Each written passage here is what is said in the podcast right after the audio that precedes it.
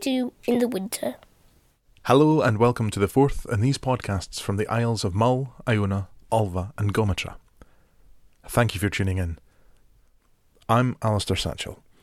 I'm a film and theatre maker based here on the island of Mull, and I'll be your host today.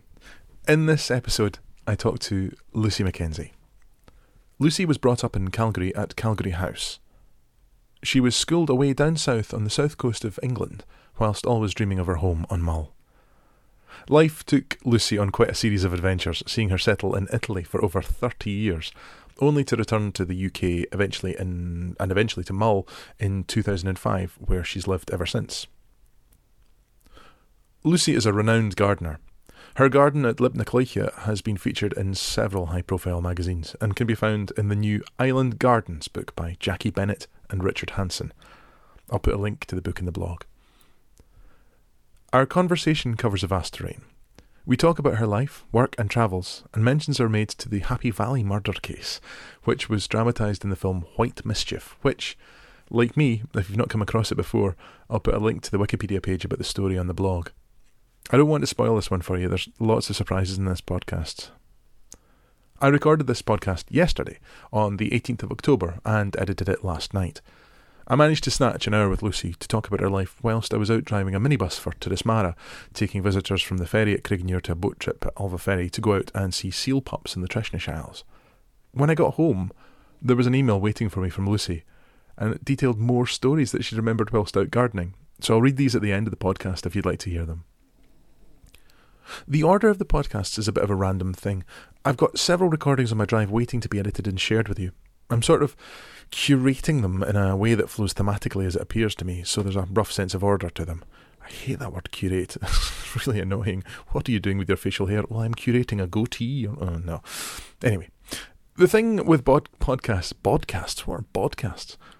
I don't want to know. Don't Google that. The thing with podcasts is that you can dip in and out of them in whichever order you so wish, so please feel free to pick and mix, obviously. Now, I'm chuffed to bits to say that this podcast has been sponsored by a new sponsor, who are Isle of Mull Cottages. Mull is a deservedly popular place for a holiday, and Isle of Mull Cottages have some really outstanding places to stay. They've got such a great range, there's something for everyone. They've really nice modern places with great views. They've also got older stone cottages in the most beautiful locations, as well as larger houses. Perfect for a family holiday or maybe a gathering of friends. The great thing about booking a place with Isle of Mull Cottages is that they are a local business. They visit all their properties on a regular basis, so you know that what you're getting is going to be good.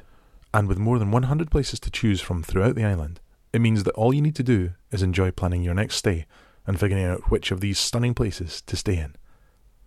Have a look for yourself and visit www.isleofmullcottages.com.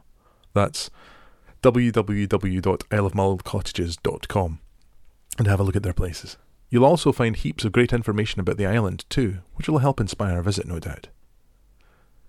Without further ado, I give you Lucy Mackenzie.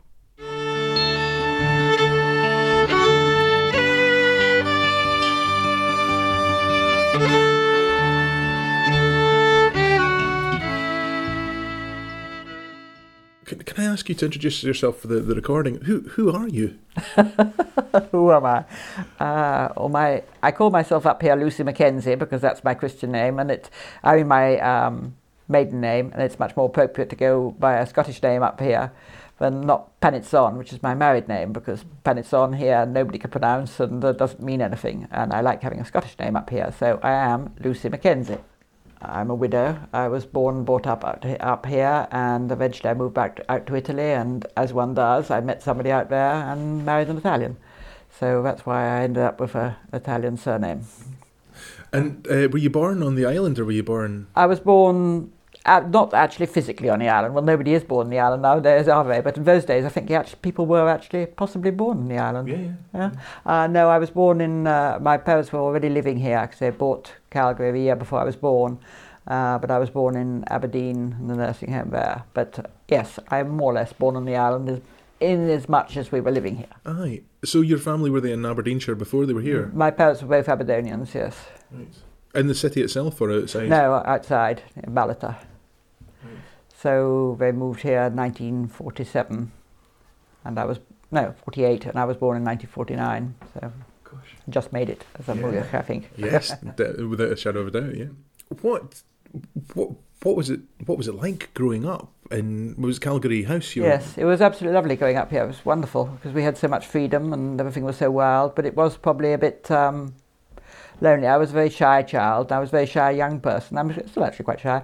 And I think it was growing up in such an isolated way because in those days there weren't parents that took you off to play groups and uh, activities and down to see you could play with your friend or anything or play with any other children. You were just stuck there and that was the end of it. And since I didn't unfortunately go to school locally, I had very little contact with local children. Right. Did you ever go to school uh, in, in Mull at all? No, we had governesses. Oh, really? Um, unfortunately, that was the way it was in those days. Uh, I think chiefly my parents were worried I might get a Scottish accent. God, I might also have made some friends. I think you've done pretty well since, though. In fairness, but yeah. Uh, so, w- were you the only child in the family? No, we had two brothers, but uh, again, my, my elder brother was sent to boarding school in England at the age of seven. I was sent at the age of ten, Right. and so we met up in the holidays. Right. And we had a series of governesses who'd, like people do with a bit nowadays, but much more then, would come rushing up the mile to be governess to a, a family because it sounded so romantic. But then when they discovered that uh, they had, there was no public transport, nowhere to go, Yeah. no cinema, nothing to do, they buggered off. So we ended up having an, an awful lot of different governesses. Are there any of them that stick in your memory at all that were, were particularly? They didn't stick around long and long enough to stick in my memory. Really? I remember, I remember an Australian one who was quite nice from Perth, Australia. So I always remember, I see Perth, Australia, I remember, but we did have an, a long series of government. I did actually do a few months schooling with uh, um, Ailey Mackenzie, who was uh, Alison Bartholomew's mother, Right. who lived at Birch with Commander Mackenzie, whose parents had originally owned Calgary House. And we used to go for, I think, Guy longer, I think, but several several months, possibly even a year, we used to walk down there to have lessons every day. And at that point, the Birk was just a little mm, bungalow type cottage, and there was a little ladder which disappeared up into a loft where the bedroom was. And I used to be absolutely fascinated when Ailey used to, Mrs. Mackenzie used to occasionally disappear up the ladder, longed to go up the ladder and see what was up at the other, the other end of it. Did you ever get a chance to go up in No. the end? Oh, still mystery. Aye. So we did used to, but again, know, we probably I was probably aged five, my brother eight, and we were walk, we walked down there quite happily. So, what did your parents do? What was what were their Uh, my father was retired. My father was an awful lot older than my mother. He was retired from the army, Right. and uh, he was um, had some diplomatic job in Canada too for right. many years, and uh, but he owned a he owned Antime Farm, but uh, it was a very unpractical thing. You know, he didn't do much physical farming himself. He enjoyed a far, employed a farm manager, and farming it was. I think it always, probably always lost money. Mm-hmm. But basically, he he farmed because he liked doing that. But he was retired. I was he was sixty, I think, when I was born. So Goodness. Wow. So, had he seen the First World War as well then? yeah, he he fought in both wars. He was one of the organisers of a retreat to Dunkirk. Really? the evacuation of Dunkirk. In the downstairs uh, toilet there were all the, the papers from saying, giving the orders for the evacuation of Dunkirk. Goodness me. Did he ever talk about the experiences? Never, Yeah. ever, ever, ever. I learnt more about my father's war history from his obituaries than I did from him. Really? That generation, I think, never talked about the war. We can understand why. Yeah, You can understand why. L- really You young can, men. you. Uh, yeah. Yes, it was such a no. One of my uncles died in the Somme, Oh, and uh, yeah, it was just he never, ever, ever mentioned it. Over a hundred years later from the Somme, that still word still chills, Yeah, doesn't it? yeah. It really is quite something. Um, and did he? Um, wh- where was he in the First World War? Was he in, in Belgium or was he? I don't know. I, I know very little. I really know very little. He was um, he was wounded in both wars and spent part of both wars in convalescence. And uh, but I know very little about what he did. But I do know that he was uh, he he was out in the Somme too because I found we found his old diaries and it's it's written in pencil so it's difficult to write. But I did find the entry. Uh, it was just it was so. I suppose you had to be sort of laconic about it. Um, Yes. Heard that uh, Sloper's been injured, went to look for him, uh, spent the whole day searching, couldn't find him, came back, and the next day um, commanders lent me his motorbike, went back again, found uh, found where Sloper was, but he was already dead. You know, just literally like that. I mean, because you had to be, I suppose you had to be like that, because otherwise you'd have just gone to meltdown, wouldn't you? Totally. Yeah. That's extraordinary. And uh, your mother, what was what's your mother's story, if you don't mind me asking? Um, my mother, well, again, she she married. Obviously, she was much younger than my father, but she Yeah. met him uh, just after the end of the war, I think. And she was actually, uh, she, I think she'd lost her fiance in in in the war, uh, the second war, obviously, Yeah. and uh, she, she'd married somebody else on the rebound, and he was out in Germany, I think, for eleven months at a stretch. Uh-huh. And during that time, she met my father, and my elder brother arrived. And uh, she filed, when her husband came back, she filed for divorce. Yes. And, uh, and he contest, her husband contested it. And she said, Look, you've been away for 11 months. There's a baby here. You must allow it. So I think it was uh, in those days, you know, divorce was something. And they were next door neighbours to the royal family, and they used to stalk and shoot the royal family, and the royal family used to stalk for them. And I think it was a huge scandal. Really? And I think, that, well, uh, that was one of the. Re- they had to sell the estate because there was no money left. Right. I think my great grandfather made an awful lot of money out, came from modest origins, went out to India as a midshipman, um, left the ship and uh, became, went into merchant, went indigo, I think, and made an awful lot of money, huge amount of money in India. Came back and made some very good investments here and bought the, the estate of Glenmuick, Right. built a huge house and had a big stalking estate and everything. So he was a very successful businessman, but uh, the next two generations did nothing but spend all the money. and my father was the last of a family of seven, six something to inherit because everybody else had died. Uh, either in the war or somewhere, and by, that, by the time it got to him, there was no money left at all. In fact, my eldest aunt, uh, Aunt Lucy, after who I'm named, Ah. was born in 1894, which sounds amazing. I mean, I know I'm not young, but still, but That's I could have an aunt uh, because she was 20 years older than my father. Right. And she married um, uh, Lord Hay. Do you know um, the? Have you heard of a um, White Mischief? No, I don't know that. And that the scandal in Kenya when uh, Josslyn Erroll was shot. It was a huge don't scandal. all. You don't know anything about that? Uh, Happy Valley. You've heard of a Happy Yeah, Valley in yeah, Kenya? yeah. Well, it that all centred around my first cousin, amazingly, because we're talking we're a long way back. But since he was born, Yes. just uh, uh, about the same time, I, my, my father must have been, yeah, very very small child when he was born. Uh, he was uh, the centre. of that. He was Jocelyn Earl, who was uh, killed in the in the Happy Valley scandal. Huge scandal. Oh, goodness. Uh, there was always a film made called White Mischief, which was very, very popular about that. He had been having an affair with somebody's wife, and uh, he, he got himself killed anyway. Goodness. Nobody quite knew how.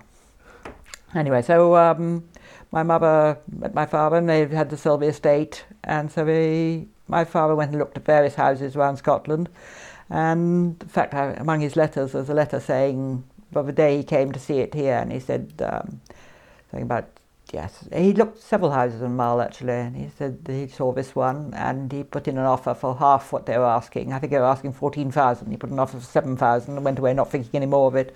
And the next thing they knew, he knew it was been accepted, because uh, the house I think had been empty for seven years because it was the Mornish estate was broken up and made in, uh, it was bought by the Department of Agriculture and broken up into small holdings, which are all those little houses scattered down the Caliach Road. Uh, the, the main farmhouse was Sunipol, not Calgary farm, farm. It was Sunipol, and in fact, uh, Morag showed me once that they'd uh, broken, they'd knocked down the back of the house because they wanted to make more or more or less the same size as the other ones when they were them off small holdings. They didn't want to have one bigger small holding than the other one. That's why we knocked down the back of the house. And uh, but the estate was split up, and uh, Calgary was left with just 27 acres, which is what it's got today.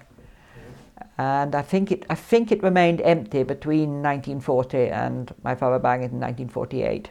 I've uh, my brother and I can't find any rec- record of anybody else in the middle, so I should think it was in a pretty ghastly state when he bought it. Yeah. And I know my mother spent quite a long time in the Western Isles Hotel while they were trying to patch the house up before she could move in, pregnant with me, and uh, they've uh, patched the house up and made it made it habitable. It's for sale again now, you know. Aye. Apparently, it's under offer. Oh right. It's always interesting. We to shall see. Yeah. My brother was actually quite interested, but I think there were, there are huge problems. Yeah, oh, I'm, yeah. I friends who've been um, caretakers there in the past. The the previous owners were always very good at employing local people to be caretakers there. And I think there, yeah, there have been issues um, with with damp and ingress of water and render and so. More than damp, I think it's just wet, Yeah. running, running water. Yeah, but I hope it goes to. I, I do hope somebody goes and lives there, and it's not just a, Yeah. a holiday home abandoned f- three quarters of the year Well, that would be fantastic if it was. Yeah, if it's. because it's such a lovely house. What are your memories of growing up in the house? So there, is there anything that stands? Oh, it was a lovely house to be in because there was staircase at the back, staircase up uh, front, so you could run round, tear around in circles, and uh, and go up on the roof. And the roof was uh, roof space was uh, full of bees. Really? Yeah, there were massive and massive. I mean, you walked on a carpet of about three inches of bees like this, because my father had had experts in, but they'd never managed to get rid of these bees without taking off the roof. Now they have got rid of the bees. I don't know who, which of the subsequent owners got rid of it. So you crunch over these bees and go up on the roof. But uh, the best thing was, apart from that, you could go up on the hill behind, because Yeah. and you could, we could go wherever we wanted. Nobody was bothered about us something happening to us.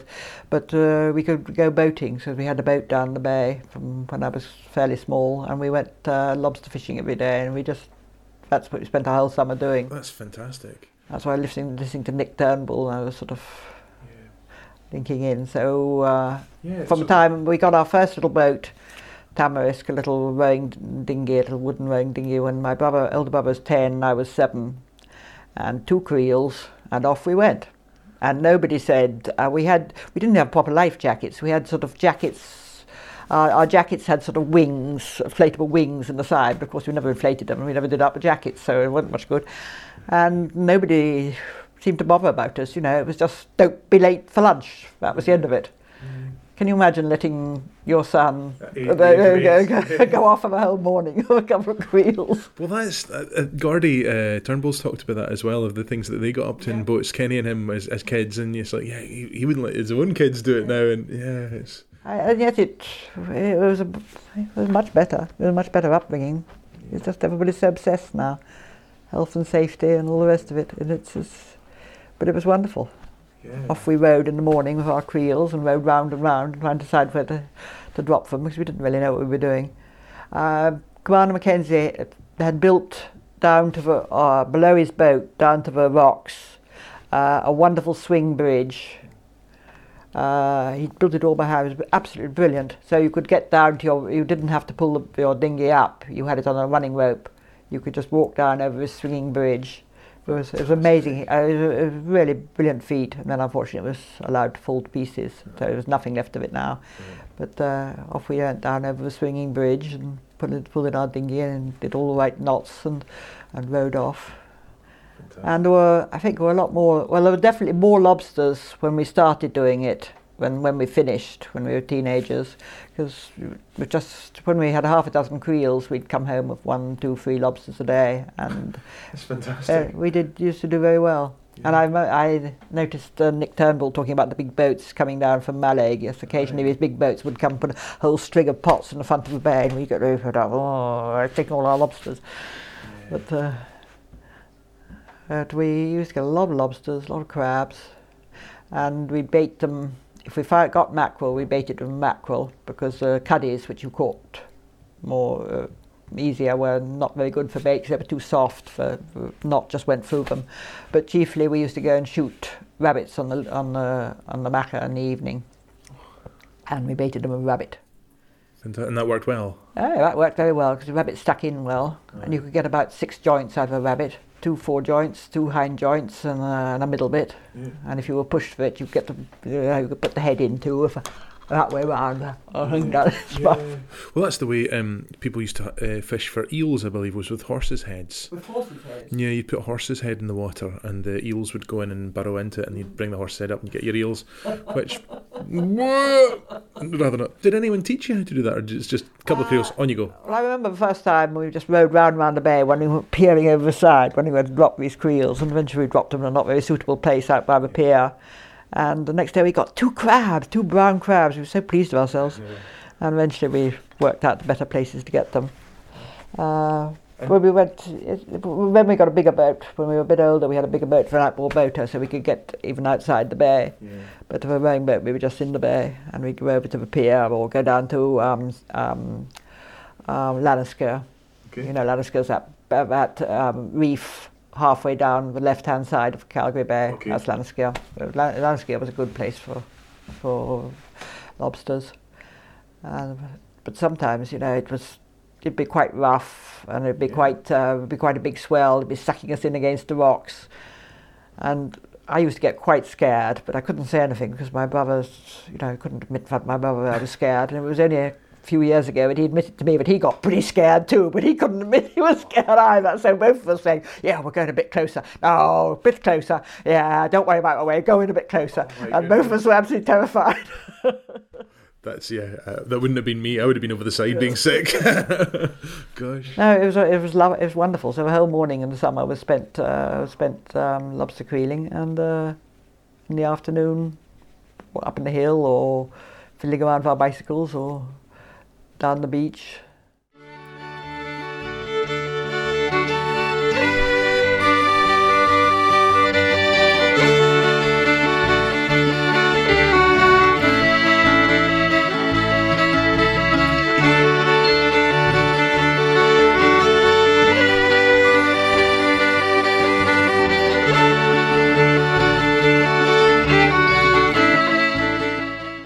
When you went to school, was it was school quite nice to have contact with other folk, or was it quite? Um, not at the beginning, not when I was sent first to boarding school, because I did, simply didn't know how to behave with others. Because having two brothers, I only knew how to behave with other boys, which um, they beat me up or I beat them up. Basically, that was what it ended up. And I discovered you can't do that with girls.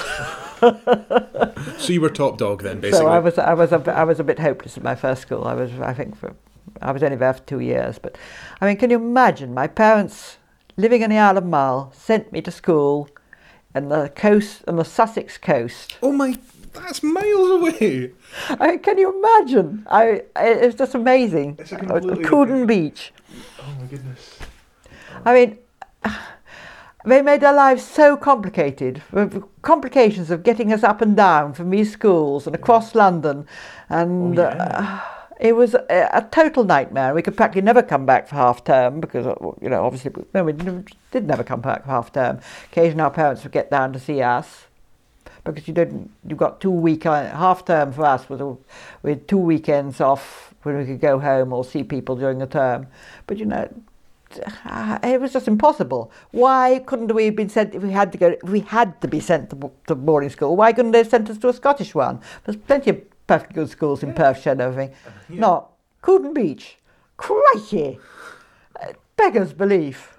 What do you remember of the journeys there? Were they kind of? Endless because you had the sleeper and then somebody, some friend or some a company called Universal Aunts, which did sort of ferrying of children and Universal like- Aunts? Yes, That's And amazing. The company in London that sort of you know looked after people. Uh, they'd pick you up off a train and they'd take you around London and you'd eat. Um, you'd have bacon and eggs for lunch in the Lyons Corner House, and then they'd shovel you off the train, another train, and off you'd go to Cooden Beach. Or well, subsequently, I went to the second school I went to was in Sevenoaks, but it wasn't much closer. It was a total nightmare journey.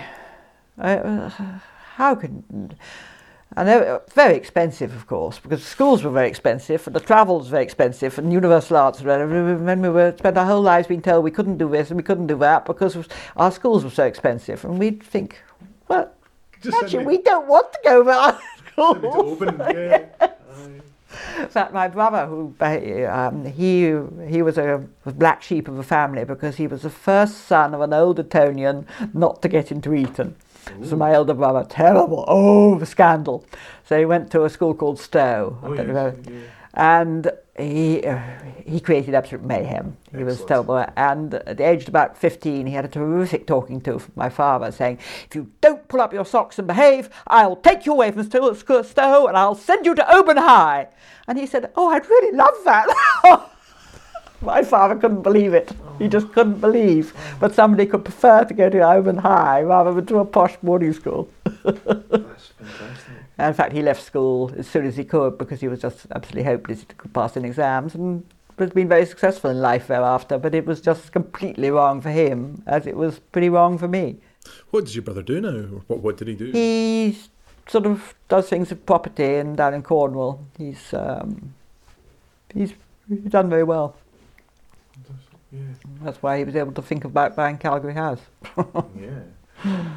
And my other brother's out in, uh, also does things with property. He, my other brother's out in San Diego, and he he builds on uh, contaminated sites. In other words, he buys an old chemical factory or whatever, cleans them up, and then builds on them. So I think it's quite a sort of niche yeah. thing. He's done well too.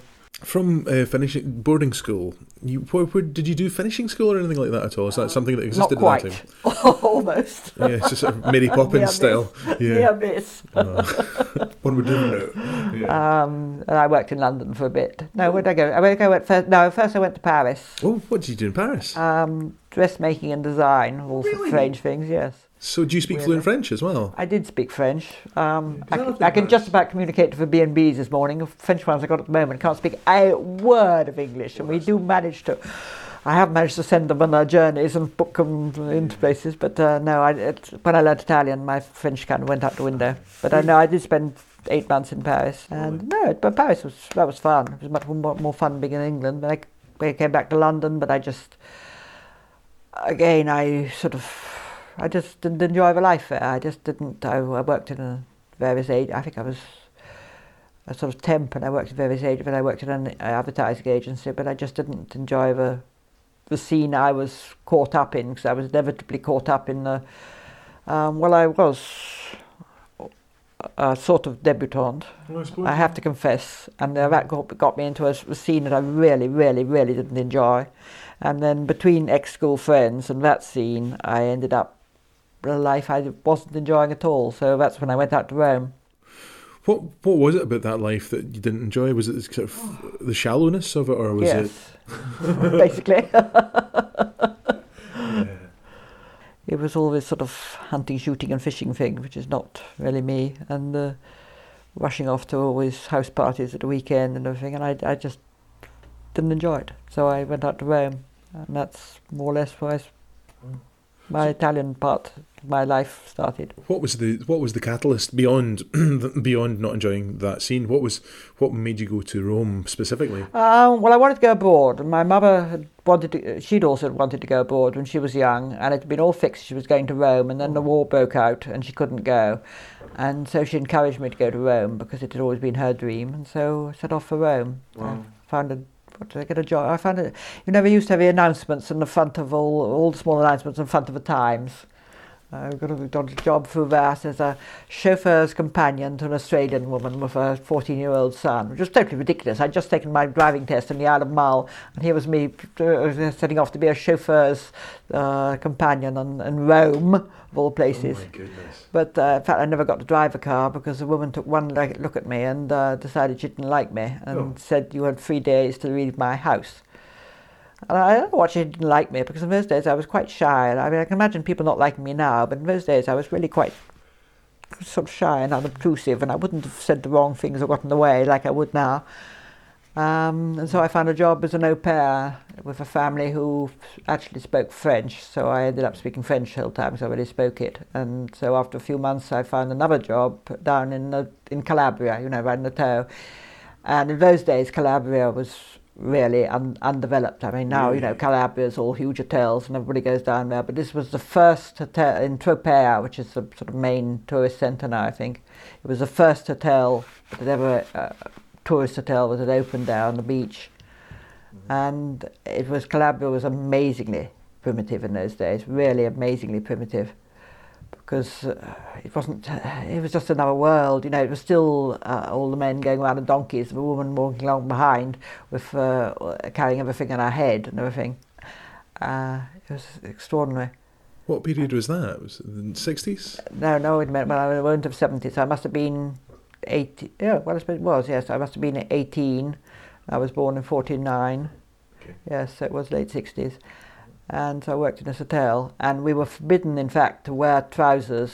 Any, I think it was me and another foreigner in hotels, because uh, we were forbidden to wear skirts. We had to wear trousers because so as not to show our legs. And I remember once, uh, in, if we went out of a hotel, because the hotel was down the beach, and I remember once in the evening everybody was going up to some festa in some village, mm. and I was wearing a skirt, and I just tagged along. And the next day, the road above the hotel was lined with men looking down because they'd seen this foreign girl with her legs.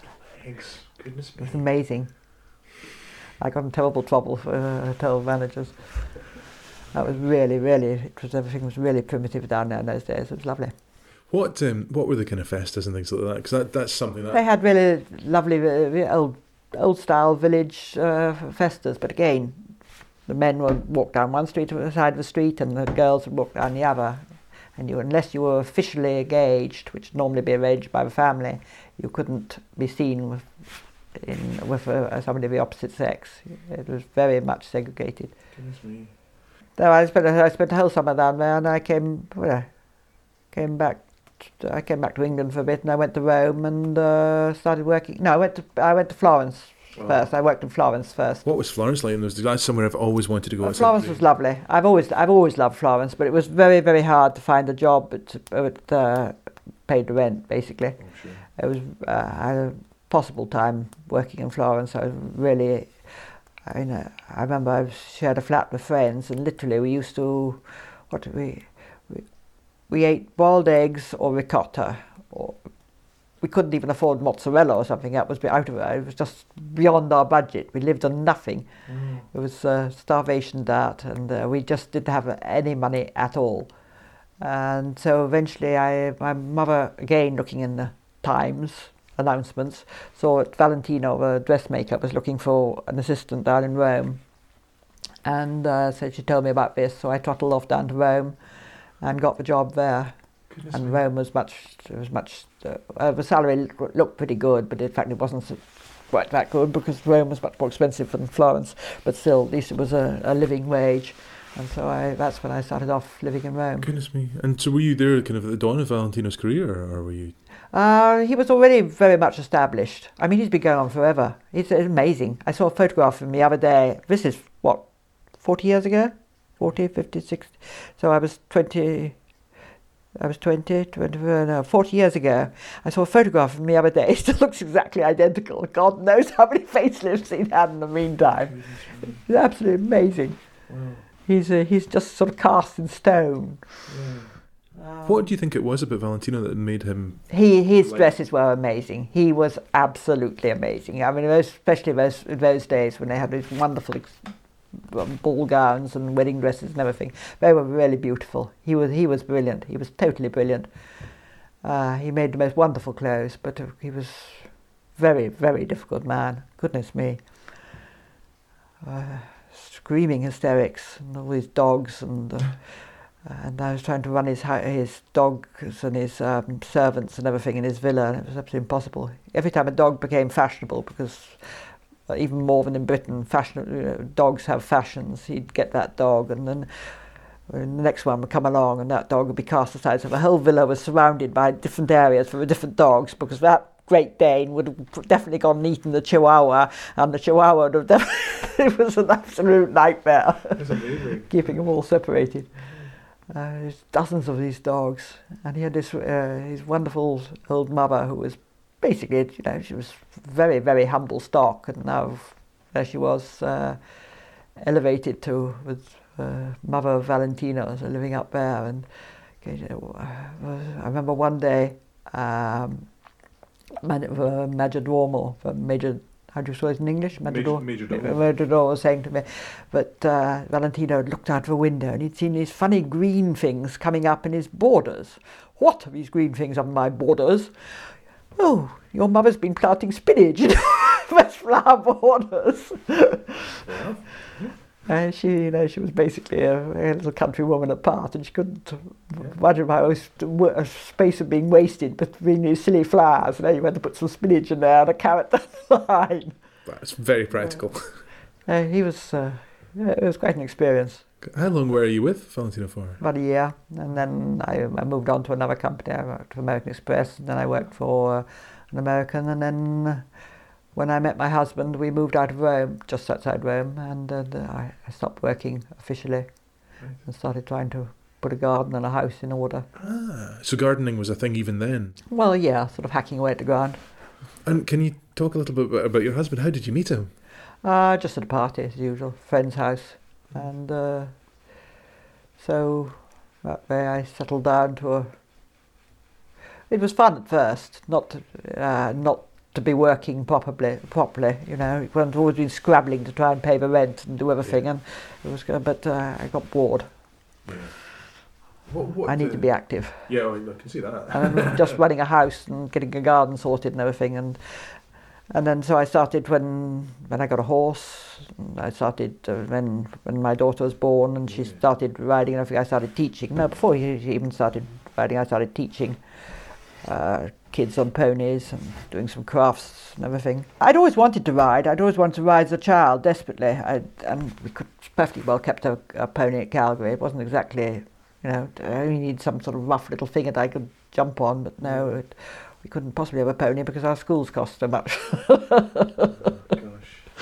and so I, I have ridden occasionally with friends or at uh, school or something, and then uh, I started riding seriously when when I was married, and I always hoped that my daughter would ride because that's what I was always wanted to do, and in fact, from the moment she could first saw a horse, there's never anything else she wanted to do in life. It's just what she's always only wanted to do. And she's done very, very well with And horses she's done since. very well. I mean, she's got her own yard now down in Gloucestershire and 23 boxes and riding for a lot of people. She was ri- riding for the well. Italian team as well, wasn't she? Uh, She is part of it. She's, uh, well, as long as she's got the right horse at the right moment, she rides. Uh, she missed out on the World Championships this summer because she, um, why? It was a horse that done something and she missed out the last Olympics Mm. because she broke her collarbone. But generally, she gets, if there's a team, she, if, if all's going well, she's on it. And if you don't mind me asking, what what did your husband do? He was in aviation. Um, he, he, I don't know, he immatriculated planes. I know if you've got to buy a private plane, it has to be all sort of tested before you can fly it or something. And uh, he designed and built some small private airports, and he had a distributor, a distributor for aircraft fuel down on Ciampino Airport. And so it was all to do with, but he loved planes and boats and things. It's not exactly my sort of thing, but it's fine. So what, what what took you to New York then? Uh, that was that was a long time earlier.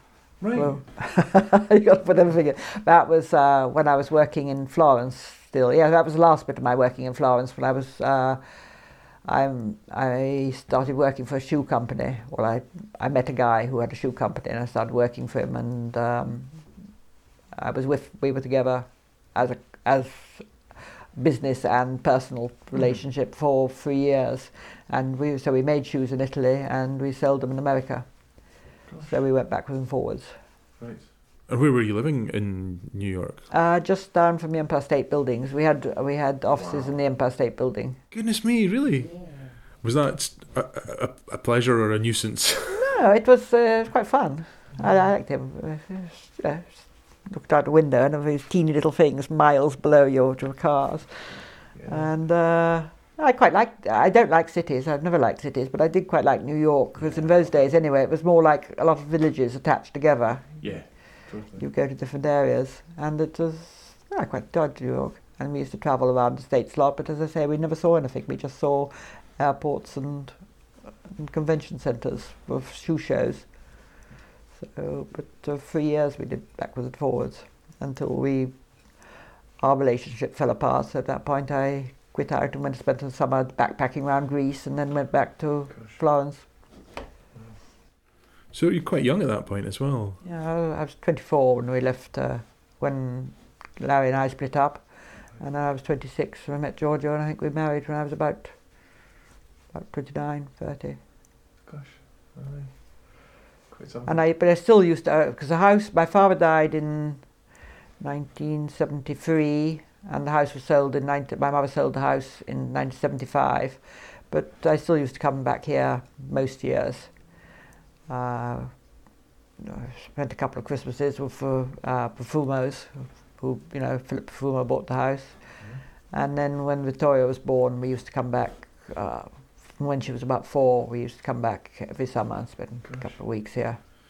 So the Profumos were here as well. I'd forgotten about that. Yeah, Philip Profumo, Right. the brother of John Profumo, who was otherwise inclined, uh, differently inclined to his brother, and Yes. um, uh, had a scandalous. had a friend. Well, yeah, no, he had a friend who, uh, a male friend, Mm-hmm. who liked doing up houses. So Philip Profumo obviously had an awful lot of money, so he'd buy big houses for his friend to do up.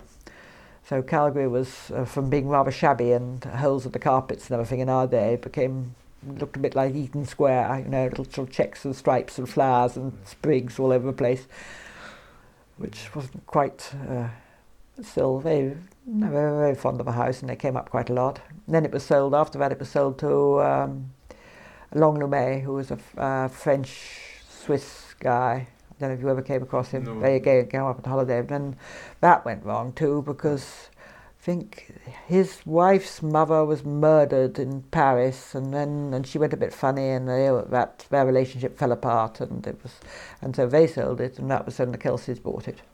Right. So it's changed hands several times since our days. Yeah. The majority of your adult life was spent in Italy then. Yeah, from basically 32 years I was in Italy, What what would you say the kind of advantages of which isn't the majority now, unfortunately. but it was the majority when I came back here. um, what would you say that the, the the the thing about Italy was? What what kept you in Italy? I, I really like the vibe in Italy. Yeah. People are, everything's a bit, easier, and people are a bit more laid back, and um, l'arte d'arrangiarsi. You get, you get round things. Sometimes here it sends me bonkers that everything's got to be done by the book. If we've got to obey that law, not only will we obey it 100%, we'll obey it 120%. Oh, yes. That's why we're so hopeless in the, in the, in the EU. Because everybody that. else, we make this law and everybody says, right, well, we'll, Stick we'll do that, and yeah, we'll yeah. do that, and we'll do justice. No, got, even if it absolutely clobbers us, we've got to absolutely obey it. Under, Oh, but there's no flexibility. Oh. Uh, Italians are much more flexible. Oh, come on, yeah, we'll we'll, we'll do it this way. We'll, ah, we'll invent something. We'll we'll fix that. We'll get around it. Uh, they talk, say bu- uh, Italian bureaucracy used to send me crazy, but British bureaucracy is probably worse. It, only you can usually find somebody at the end of a line or at the end of a phone who will explain things here. And Italian bureaucracy, you've got more to. It's more difficult to find out. It's more labyrinthal, and of course, I, people are just a bit more laid back, a bit happier. I think I'm a bit happier, a bit. I like the food. Yeah, the food's amazing. I'm not crazy about British food, generally speaking. Some of it's okay. the odd steak pie here and there. No. Oh. In Italy, the, um, the food tradition comes from the bottom. If you want to know how to go make a, a good dish, you go and ask the, the, the woman in the grocery shop or the farmer's wife or the woman in the market or everything. Here, it all filters down from the middle classes, which is not that's that's not how Although in. Scotland, um, in our family certainly, uh, we have a book called the Glasgow School of Cookery Cookbook. I don't know if you know that at all. I've heard of it. It's phenomenal. It's got so many kind of uh, brilliant dishes and like really simple cookery. And um, quite a lot of people went to dough school. Um, and there was like uh, you know a lot of young women certainly went to school for catering and things like that. In my family certainly, and uh, so the, that was one of the key texts there as well. And that's you know, recipes for sheepseed broth and things like that in there, and potted heid and all these kind of poor poor, poor people meals. Um, and so that that I think there's there's something of that that's that's from the bottom up in that book, um, and that's you know when I went to university, my mum gave me a, a copy of that to go and and I learned how to cook from it. So I learned how to do a roux from my mum for making macaroni cheese, but everything else is pretty much from uh, the Glasgow School of Cookery Cookbook and Ken Hom's Hot Wok. Which is one of my favourite books still to this day. Oh, I love that book. So, but yeah, Italian food is. I mean, that's one of the reasons I. I mean, I love food, but as you can tell, uh, but I really, really want to go to Italy to try kind of uh, Italian food in, in, in Italy and be, yeah, quite remarkable. I mean, it, Italy's got well, Scotland's got I mean, Scotland's got mountains and uh, a bit of skiing and, uh, and the sea and things too, and Italy has everything. Just like here, you know, you can go and ski in an hour or two, and you can go and swim in an hour or two, and uh, you can climb a mountain. There's, there's a lot of uh, being long and narrow, a bit like Britain. There is a lot of variation in in, uh, in, in scenery and uh, and topological it's, it's, it's a very varied country. There's an awful lot there. So you came back to, to Britain. Uh, but what, if you don't mind me asking, what was the catalyst for coming home? Giorgio died, oh, ages ago. My goodness, it makes me sound. Uh, so Vittorio was eight, so he oh, died. And, uh, so uh, and we stayed on. We were thinking of coming back almost straight away, but we came back to look for a house in England. Uh, uh, for a month over one Christmas. And it just happened to be one of those months when the mist was down every day and it was freezing cold. And uh, I thought, oh, no, maybe not. so we, we stayed on for another, so we decided to wait until she'd finished school and come back for university. But in fact, we came back to her years earlier um, because, chiefly because over various reasons. I, I, decided I wanted to come back. I, would had enough. I wanted to come back to Scotland. I desperately wanted to come back to Mull. I was beginning to feel really homesick. And uh, her riding, she was obviously going to be very good at riding, and she wanted to, all she wanted to do was basically be a professional rider. And the place we had the horse out there, the, the guy who ran it was a psychopath and a maniac, and we just got I just got fed up. I couldn't bear to yeah. see her treated like this, and by myself treated like that, and. Uh, and so one day I was got really cross of him, really, and I said, Victoria, shall we go back to Britain? And she said, Yes, mummy, let's go back to Britain. And so, uh, literally, I came over here. I came over to England because we obviously have to go to England because of her riding and because of um, university and everything. I came back to England, and in a, in a week, I found a, a, yard for the horse and a house to rent and a, and a sixth form college. And uh, so that was all done and the house out there we made it actually very nice. It was a nice little house we bought after Giorgio died and that sold very very quickly which is unusual in Italy. No, uh, I can't believe I couldn't believe a market when I came back here. Everybody buys and sells houses. You know oh think we'll have another bedroom. Sell the house. Oh think of that one's yeah. larger garden. Sell the house. In Italy if somebody buys a house it's for life so the market wasn't volatile there, but we did get sell the house very quickly, and then we came back at the end of 2000. She actually we we stayed there for the, for the European Young uh, Junior Championships. Because she was on the team, and uh, she won the European Championships. And the next day she was on the lorry with horses coming back to to England. So it's great. It worked out really nicely. It couldn't have been better. Nice because, it, yeah. because also she came back to Britain, and you know, people had heard of her name. She was already a, a rider that people had heard of because she'd she'd won the European Championships. And so I started working in sort of nursery gardens and things and shops and whatever. And she was going to sixth form college. And then I stayed down working in the nursery garden. I was working until, and then I started working actually um, doing garden gardening for other people because I wanted to see, learn a bit more about plants beyond seeing a little plant in a pot and having potted it on and yes. all the rest of it. And uh, I stayed on until she'd finished university because uh, she, basically she needed somebody to yeah. look yeah. after things. Well, she was at university, so she could get home and leap on a horse for the weekend and then rush off again. And moved back up here in 2005. But I built the house beforehand. I built the house when we were still in Italy, actually. So this house was basically built over a telephone, which was not a very good way of building a house. Everything went wrong. Okay. Everything. It was a, a, People still shudder when they remember. I used to get these frantic telephone calls from a friend saying, Lucy, you must come. I said, I can't come over. How can I come over? I've got a child's got to go to school. I've got to yeah. go to. Ah and uh, because the builder we had contracted to, we all knew he had a wee drink problem, but uh, you know it didn't worry me too much because I didn't need to build the house built instantly yeah. as long as it was up. But unfortunately, the drink problem intensified while he was building this house, and he just disappeared.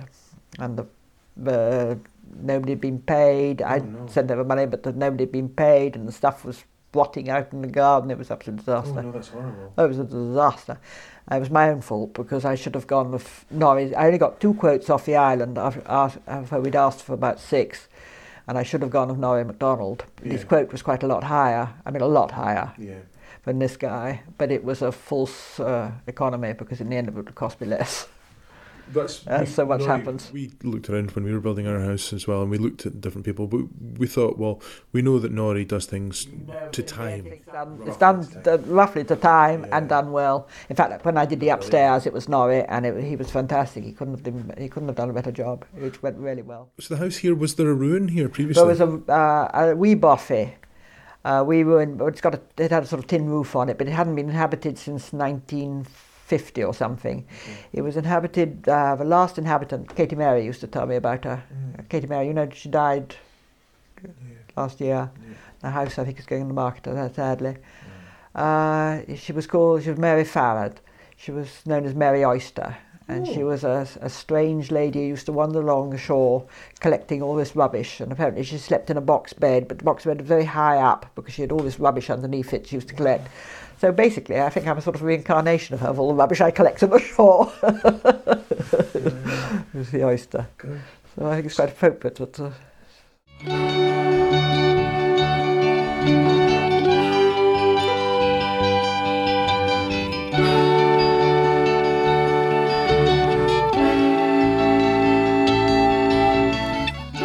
the garden, could you, you've had an incredible amount of success with the garden, really. It's Well, been- it's, it's been amazing actually because I came back uh, gardening for other people, and that's what I intended to do: garden for other people and um, sell a few plants.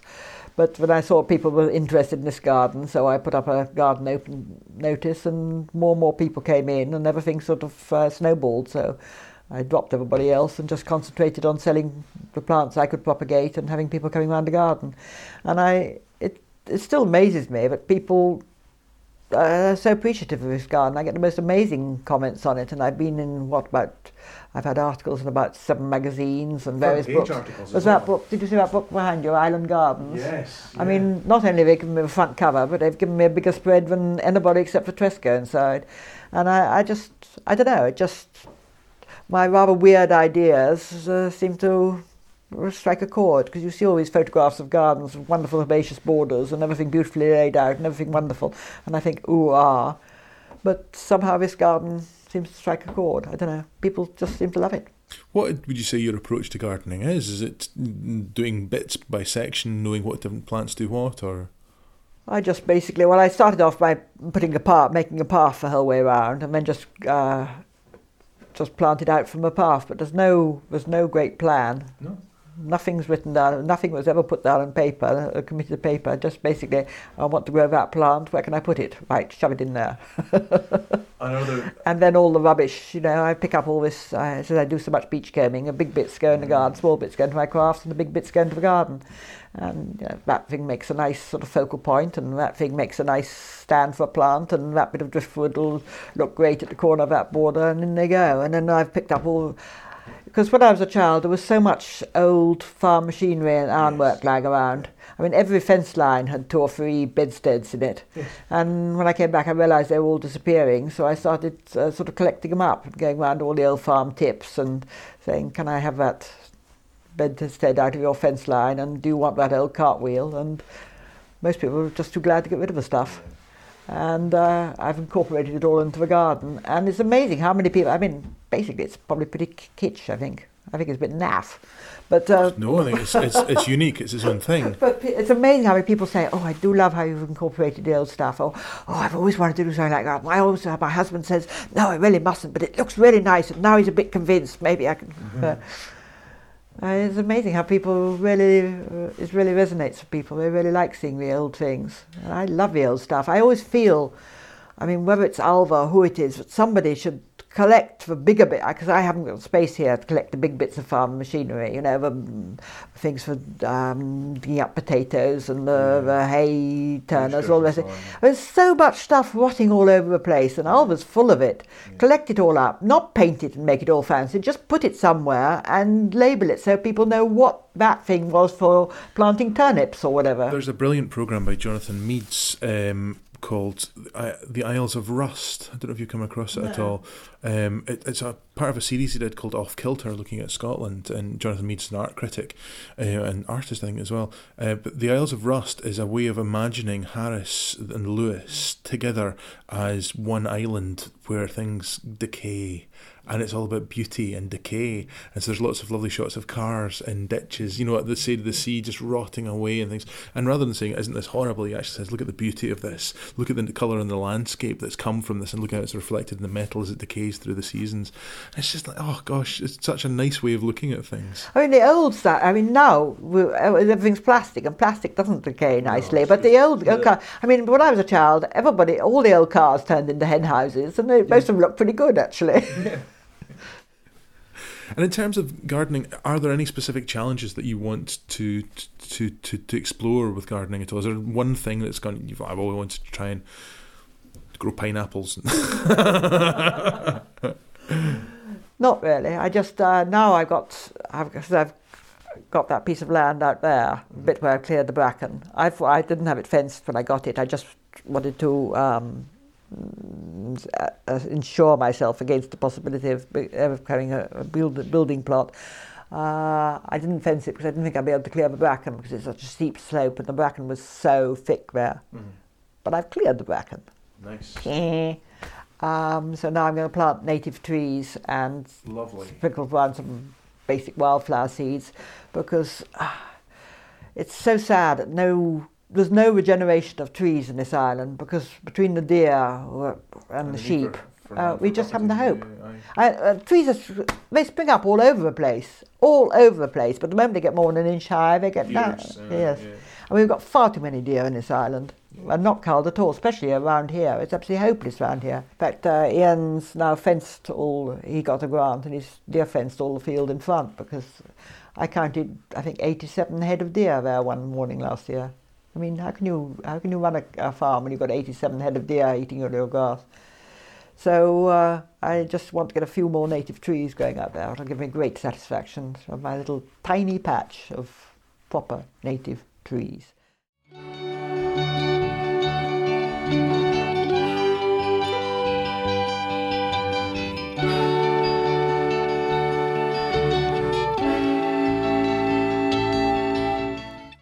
There you go that's some of Lucy's tales. I'm so pleased that Lucy agreed to talk to me. She was very shy about it at first, so thank you very much for your time, Lucy. It's very much appreciated. It's worth mentioning that as well as a beautiful garden, Lucy also runs a B&B at her home at Lip na Cloiche. I'll put a link to her site in the blog so you can see it. As I mentioned at the start, Lucy sent some mem- some more memories to me in an email, and they are as follows.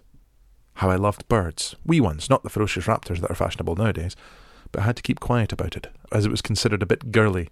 And I had two brothers, but when I went up onto the hill behind the house, I could lie in the heather and listen to a chorus of skylarks. There are hardly any of them nowadays. Too many raptors. How I used to kneel in the back seat of my mother's Morris Minor convertible with our guns and shoot rabbits and hoodies as we drove along. Imagine doing that nowadays. All the picnics we went on, almost every week to Iona or McKinnon's Cave or the Fossil Tree or wherever. Caves and reputedly haunted houses are great favourites. In the early days, we were driven by Jimmy Sharp, who was the taxi driver in Tobermory if my father couldn't come. He was a wonderful, very funny man with a tall, beautiful wife called Polly. Jimmy and my father got on very well, and I have a photo of them together. My father, six foot six inches, Jimmy about five foot tall. Then my mother got a driving license, but was an appalling driver, and the Tostary Brae is forever linked to the smell of burning clutch in my mind. We built many elaborate tree houses in the trees down the drive, many of which are still standing, but the house is long gone. There was so much driftwood in those days, we could add a story after a big storm with just wood collected on Calgary Beach, where you never find driftwood nowadays. Once a timber carrying boat was wrecked, and everyone built sheds and things. We built a boat shed. Kim Luscombe tells me that the original house where the Pattersons live was built with the fruits of that shipwreck.